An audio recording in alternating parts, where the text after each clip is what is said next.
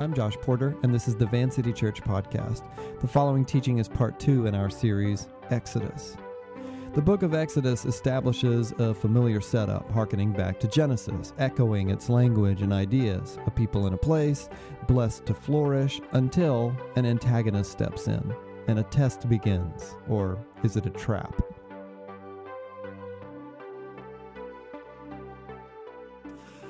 Exodus is the second book of the Hebrew Scriptures, what we call the Old Testament, the first in a library of writings that together make what we call the Bible.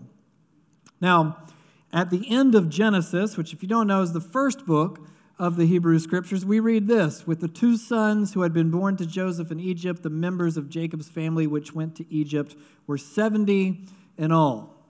And then, at the beginning of Exodus, the book that follows Genesis, we read the descendants of Jacob numbered 70 and all. Joseph was already in Egypt. So it's the same story carrying on, but it's more than that.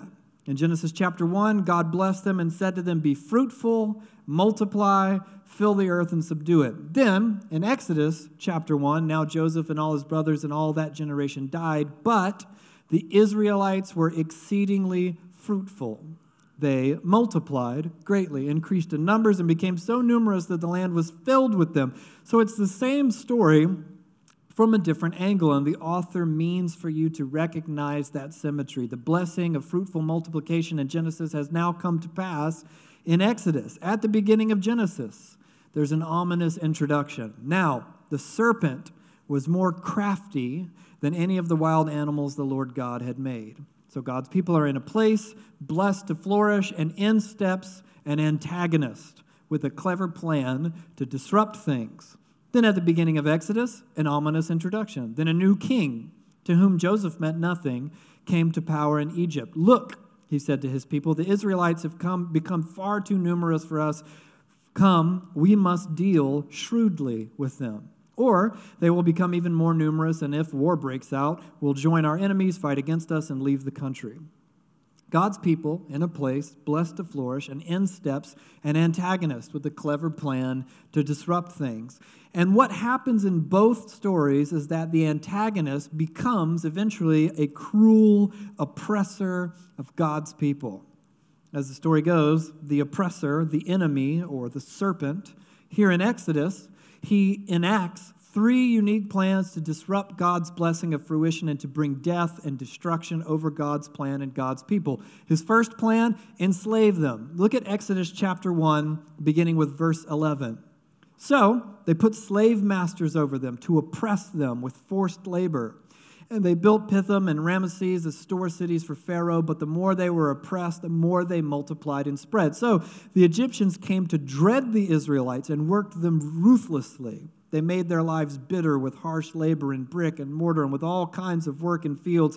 In all their harsh labor, the Egyptians worked them ruthlessly. So plan A achieved uh, or doesn't achieve the desired effect. So plan B genocide. If you can't stop them with slave labor, stop them with genocide. Verse 15 The king of Egypt said to the Hebrew midwives, whose names were Shiphrah and Puah, When you are helping the Hebrew women during childbirth on the delivery stool, if you see that the baby is a boy, kill him. But if it's a girl, let her live. The midwives, however, feared God and did not do what the king of Egypt had told them to do. They let the boys live. Then the king of Egypt summoned the midwives and asked them, Why have you done this? Why have you let the boys live? Verse 19. The midwives answered Pharaoh, Hebrew women are not like Egyptian women. They're vigorous, they give birth before the midwives arrive. So God was kind to the midwives, and the people increased and became even more numerous. And because the midwives feared God, he gave them families of their own. So plan B, like plan A, fails. Now, plan C, how do you stop them from multiplying? Throw them in the river. Verse 22. Then Pharaoh gave this order to all his people Every Hebrew boy that is born you must throw into the Nile, but let every girl live. Chapter 2, verse 1. Now, a man of the tribe of Levi married a Levite woman, and she became pregnant and gave birth to a son. When she saw that he was a fine child, she hid him for three months. But when she could hide him no longer, she got a papyrus basket for him and coated it with tar and pitch. Now, uh, footnote here the Hebrew word that my Bible translates as basket is teva, which shows up in only two stories in the Hebrew scriptures. Here, And then prior to this, in Genesis uh, chapter 6 through 8, which, if you know, is the story of Noah, the ark, the whole thing. So in both cases, the word means ark. And notice it's the same language here that it was in Genesis. She covers the teva, or the ark, with tar and pitch, just like Noah. And God will use this ark to protect his chosen people from the waters that would otherwise destroy them. So it's a literary flashback, powerful symbolism. And look at the rest of verse 3. Then she placed the child in it and put it among the reeds along the bank of the Nile. So, little baby Moses passes through the water and reeds to salvation, just as he will lead his people through the sea of reeds later on in the story, and kind of one of the penultimate, most powerful scenes at all. That's a literary flash forward. Again, powerful symbolism, both in a single line that, to the untrained eye, looks like little more than extraneous detail. But again, the, li- uh, the Bible is a literary masterpiece. And the story goes on. Verse 4.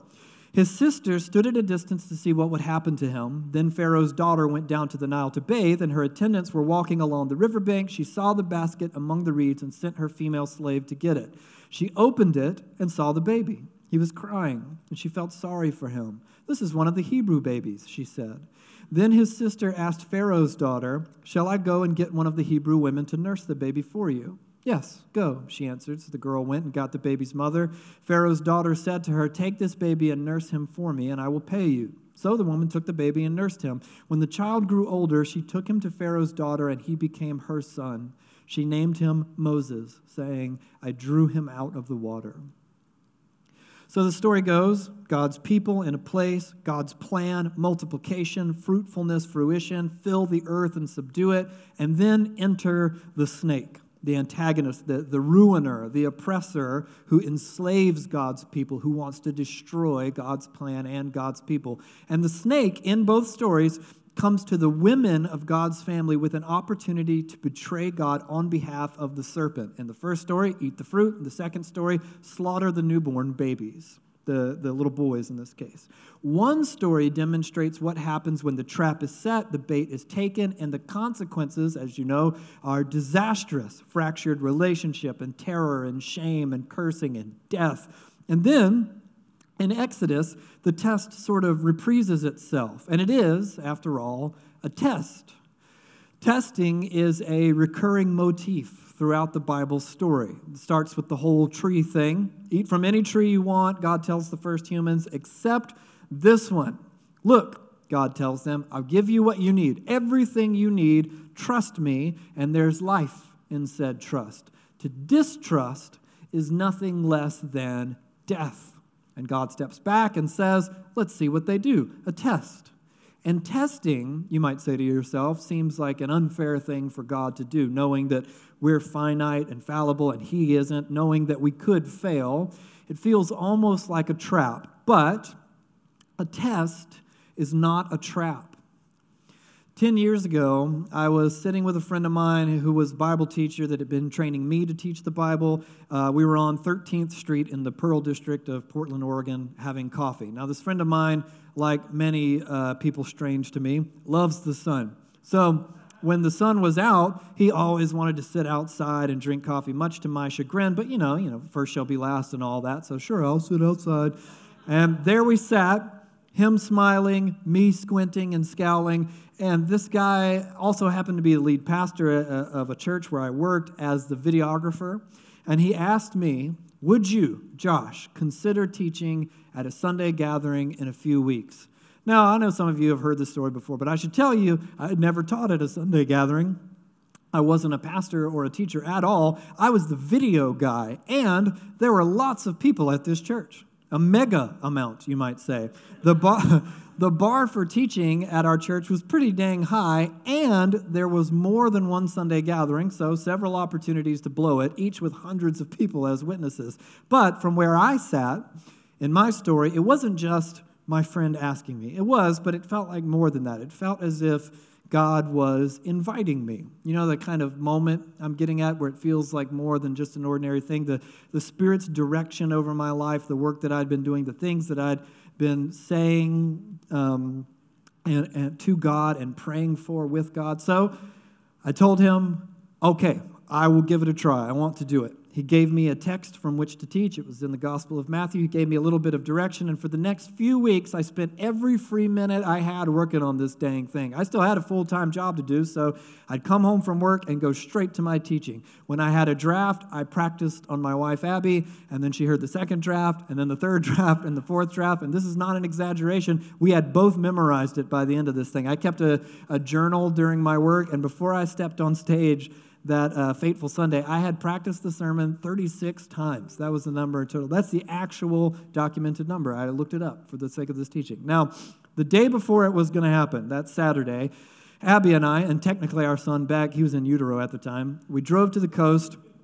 We parked our car on the beach and we sat in the open trunk looking out at the ocean. And I felt that evening the weight of the test. I was nervous, but not anxious. I felt intimidated, but not terrified. I could sense that maybe this was a defining moment or an important moment, at least in my life, and I had a role to play in it. There was something at stake, there was a chance.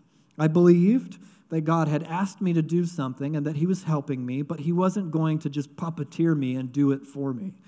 So, anyway, did the teaching. It probably wasn't very good, but it was passable, so I did it some more, yada, yada, yada. Here we are. And at the time, I was so preoccupied with doing the best that I could do that I didn't really think about what was at stake for my friend uh, and the role that he played in the whole thing, the one who asked me to teach in the first place. Don't, now, don't get me wrong, I was and still am truly grateful but this guy, lead pastor of a megachurch, asked the video guy with zero experience to teach Bible one Sunday. I'm sure that there were uh, conversations about this behind the scenes to which I was not privy. Now, obviously, he could have just done it himself and done an infinitely better job, but he wanted to test me, to test my resolve, to test my potential, and to afford me the opportunity to wade deeper into the waters of what he believed could be God's call over my life. And it turns out he was right. But we didn't know that for sure at the time. He could have been wrong. I could have squandered the opportunity to prepare and totally fumbled the teaching, or maybe I could have really, really tried my best and I just learned in the process that it's just not my thing. And in either event, he would have suffered the consequences of my failure as well. The test was an opportunity to do something big, to see if I could, and to see if I would. Around the same season, as that test. Another friend of mine was going through a painful season at the same church. He had been hurt, he had become frustrated, and, and quite frankly, embittered. And this is someone with whom I'd spent a lot of time and who knew a lot about me, and vice versa. He offered an informal counter invitation over many conversations and venting sections. Come join me in my anger against those that I believe have wronged me. Now, many of you, you I know, understand exactly what I mean by this. Conversation under the pretense of honest vulnerability, at least at first, kind of in the name of venting, a friend needing to talk about how they feel about being hurt by the church and the people in it, it would quickly devolve, becoming eventually malicious, gossip, slander, and it would become increasingly clear that this person is no longer a friend in need of a listening ear, that they were no longer a friend who, even though they were in pain, were seeking the best of everyone involved and honoring and caring for those with whom they had disagreement. It stopped being that and became something else. They'd become the one wanting badly to infect others with their anger and resentment, to fan whatever spark of discontent they could find into a flame. Aren't these people inept? And maybe even they're terrible. And really, isn't the whole thing rotten to the core? So, he would say, whose side are you on? And my angry friend, he would tell me, this isn't all it's cracked up to be. Don't fall for it. Don't you want to bail out with me? And look, even then, as like the video guy at a huge church, I was well aware that our church was by no means perfect, like every church, and that our leadership was by no means perfect, and that conflict was complex, and there's always more than one side and more than one story, all that. But in those conversations with my angry friend, there was a place we could not meet. It wasn't like a, a, shrewd career move on my part. I didn't like join him in leaving because I really wanted to play it cool until I got my big shot and my big chance to teach. I didn't even know that, that was something that was going to happen. But I could see that my friend, though I loved him and empathized with his pain, absolutely, he had become, I believe, clouded by it His hurt was very real, don't get me wrong, but his assessment of that hurt and the people and the situations around it were not. It, w- it just wasn't true. A test is an honest opportunity to demonstrate faithfulness. A trap is a deception. One friend had, I believe, my best interest in mind with the test, the other did not. There are tests and there are traps. So, here in the beginning of the Bible story, we have God's people, God's plan, multiplication, fruitfulness, fill the earth and subdue it, and then enter the snake, the ruiner, the oppressor who enslaves God's people. And the snake, he comes to women of God's family with an opportunity to betray God on behalf of the serpent, eat the fruit. Or in this story, slaughter the newborn boys. One story demonstrates what happens when the trap is set, the bait is taken, the consequences are disastrous. Again, fractured relationship and terror, shame, cursing, and death. And then in Exodus, when the test reprises itself, these women, the Hebrew midwives, act as what um, Dr. Tim Mackie at the Bible Project calls an- mini anti Eves. Uh, they're redeemed Eve figures. The deceiver comes to the female characters with the same test, and we, the reader, are given the opportunity to see what happens when Unlike the story in Genesis 3, the humans pass the test and escape the trap. And as an aside, because it's hilarious in the story, these ladies are as, as punk rock as it gets. They're given this unthinkably heinous decree by the most powerful figure in their entire world, and they just straight up refuse to do it. And then, when they're confronted by it, they explain their disobedience by insulting him. Why didn't you kill the babies, like I said? And they say, Because Hebrew women aren't like Egyptian women. They get stuff done. You guys take forever. We deliver our babies efficiently. So awesome. So they rebel against the snake rather than rebelling against God. The snake applies further pressure, sets more traps, drown the babies in the Nile. But the women persist in defying him. Moses is placed in the ark that rescues him from the engulfing waters of doom, and he passes through the reeds, and so begins the arc of one of the Bible's most significant figures of redemption. Obedience to Yahweh, rebellion against the snake, leads to redemption in the Bible story. So, other than the simple fact that Eve was disobedient and the Hebrew wives weren't, what makes the difference in these stories? Is there some clue in the text as to what went right when the other story went wrong. Look again. When you are helping the Hebrew women during childbirth on the delivery stool, if you see that the baby's a boy, kill him. If it's a girl, let her live. The midwives, however, feared God and did not do what the king of Egypt had told them to do. They let the boys live. The midwives, however, feared God. Now, I'm about to do something I don't ordinarily do in my teachings and speak to a complex theological issue while first admitting to you guys that I don't have a sophisticated theological answer. Not one I borrowed from people smarter than me and not one of my own design, and not for lack of trying. What is the fear of God? If you've spent any time around the church and the Bible, you've probably heard that phrase even in popular culture, it's used a God fearing man or a God fearing woman or a God fearing family. What is perhaps the most famous appearance in the scriptures? The fear of Yahweh is the beginning of wisdom, and the knowledge of the Holy One is understanding. Now, for years of my discipleship to Jesus, this concept really irked me. Like, not a crisis of faith type of thing, just the obvious dilemma, and that's from First John. On another page in the same Bible, there is no fear in love, but perfect love casts out fear. Fear has to do with punishment, and whoever fears has not been perfected in love. And more than that, one of the most, if not the most, repeated command or phrase in general in the entire Bible is I'm sure some of you know, don't be afraid. So, what do you do with that? And before you ask, yes, if you go poking around in your concordance and your lexicon, you'll find that in both cases, fear just seems to mean fear. I wish that there was an escape hatch there, but there doesn't seem to be. So here's where I'm at, and here's where we're going with all this. In both cases, fear means fear. The fear of the Lord is the beginning of wisdom. The Hebrew midwives feared God, and perfect love casts out fear. So maybe there's just more than one way to be afraid. One is good and one's bad. When I was younger, a close friend of mine grew up with an abusive alcoholic father. Now, this friend of mine wasn't terribly forthcoming about it, but over the years, in a moment, to, a moment or two of uncharacteristic vulnerability, he had shared a small handful of horror stories about being terrorized by his drunk dad. His parents divorced. He drifted back and forth between his mom's house and his dad's house, and he learned to dread the latter. And the thing is, I had met the dad, and he seemed to me like a delightful dude. He was charming, he was friendly, he was funny, but apparently all that changed when he drank. And my friend learned to live in terror of his dad's house, his dad's drinking, and his dad himself. He was afraid in a way no child is meant to fear their father.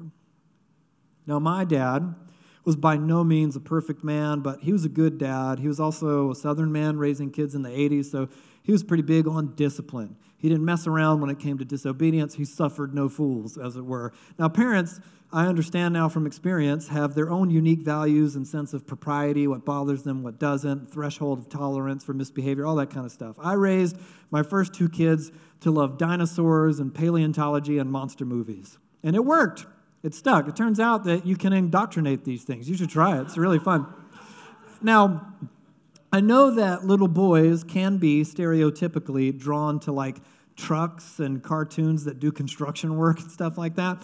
But selfishly, none of that speaks to me. So we just never allowed any of it in our house, you know?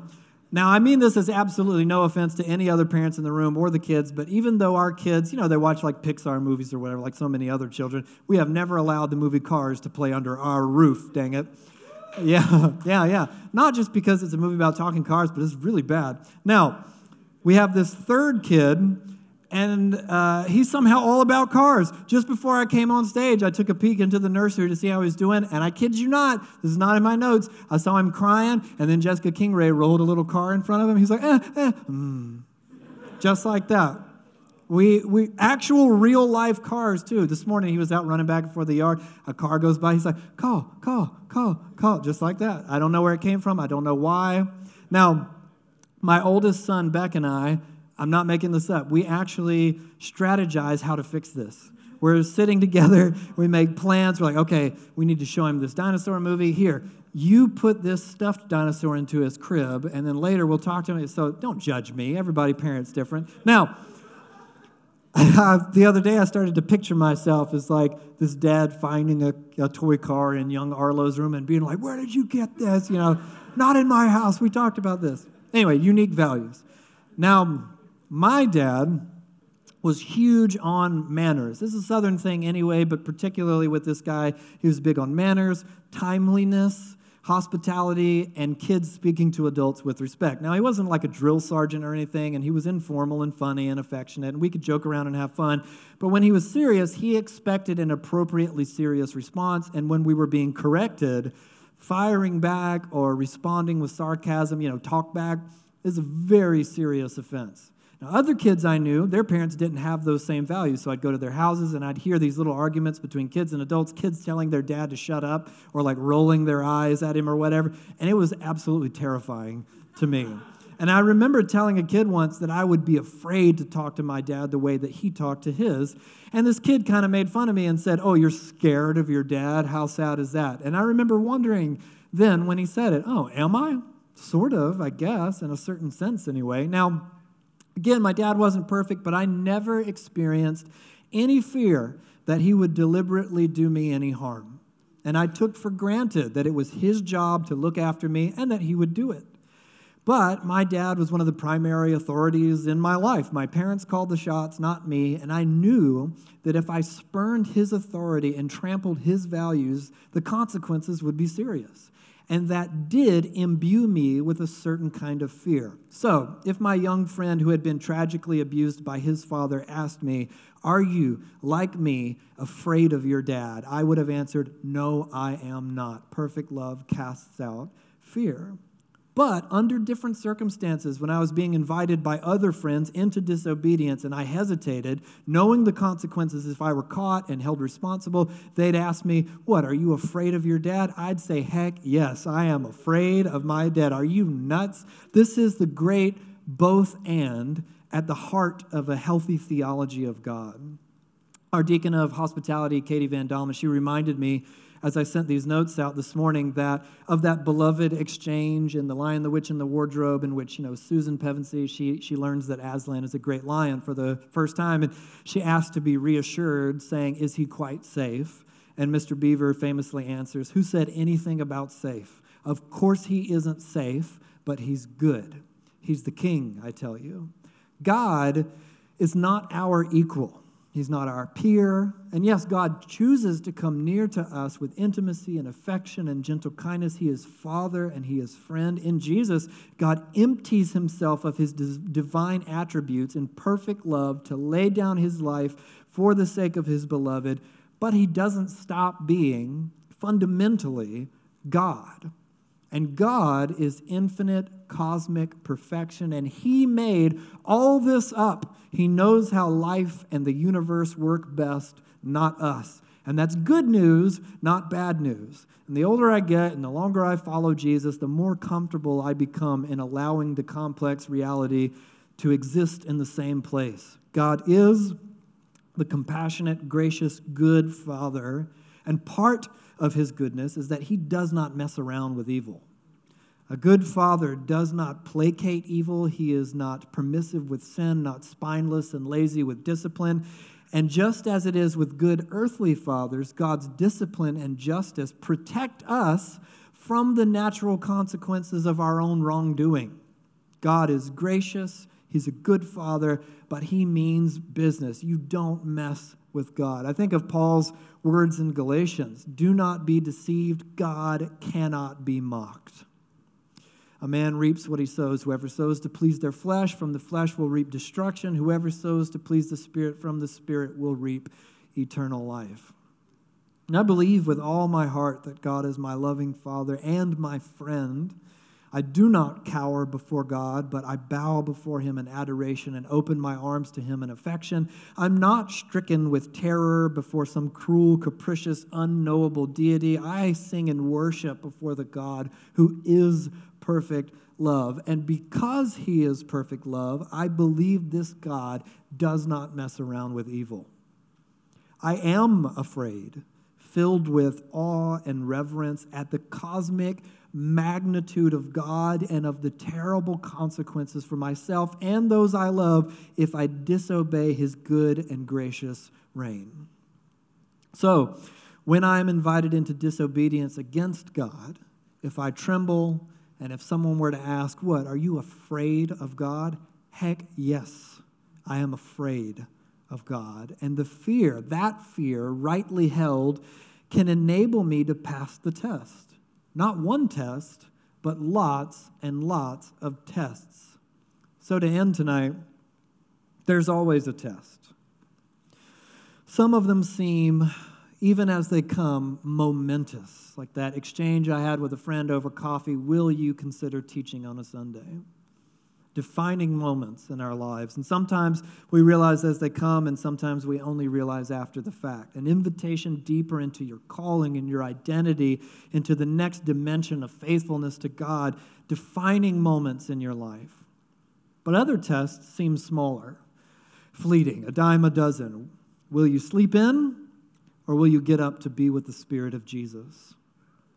Will you spend your entire paycheck on yourself and your wants and needs? Or will you practice radical generosity? Will you flake out of this commitment? Will you join in the gossip? Will you take another drink? Will you visit that website? The tests are not traps set by God to trick and destroy but the natural consequences of our God given freedom. The reality of the enemy who sets out to deceive us, and the opportunity to walk headlong into the refining fire of greater faithfulness. So, if this story is our story, like we said last week, and we'll say throughout the story of Exodus, then I think a question that's appropriate for us to ask this evening is what's the test right now in your life, in the life of your family, your community? What is the test before you? What is the invitation to greater faithfulness? Where is the trap? And what does it mean for you in this season to fear God in order to walk in obedience and pass the test? Let's pray and ask God's Spirit to come and speak and to clarify those questions for us. Thanks for listening to Van City. You can connect with us and find more teachings and available resources at www.vancity.church. You can support Van City financially at vancity.church/give.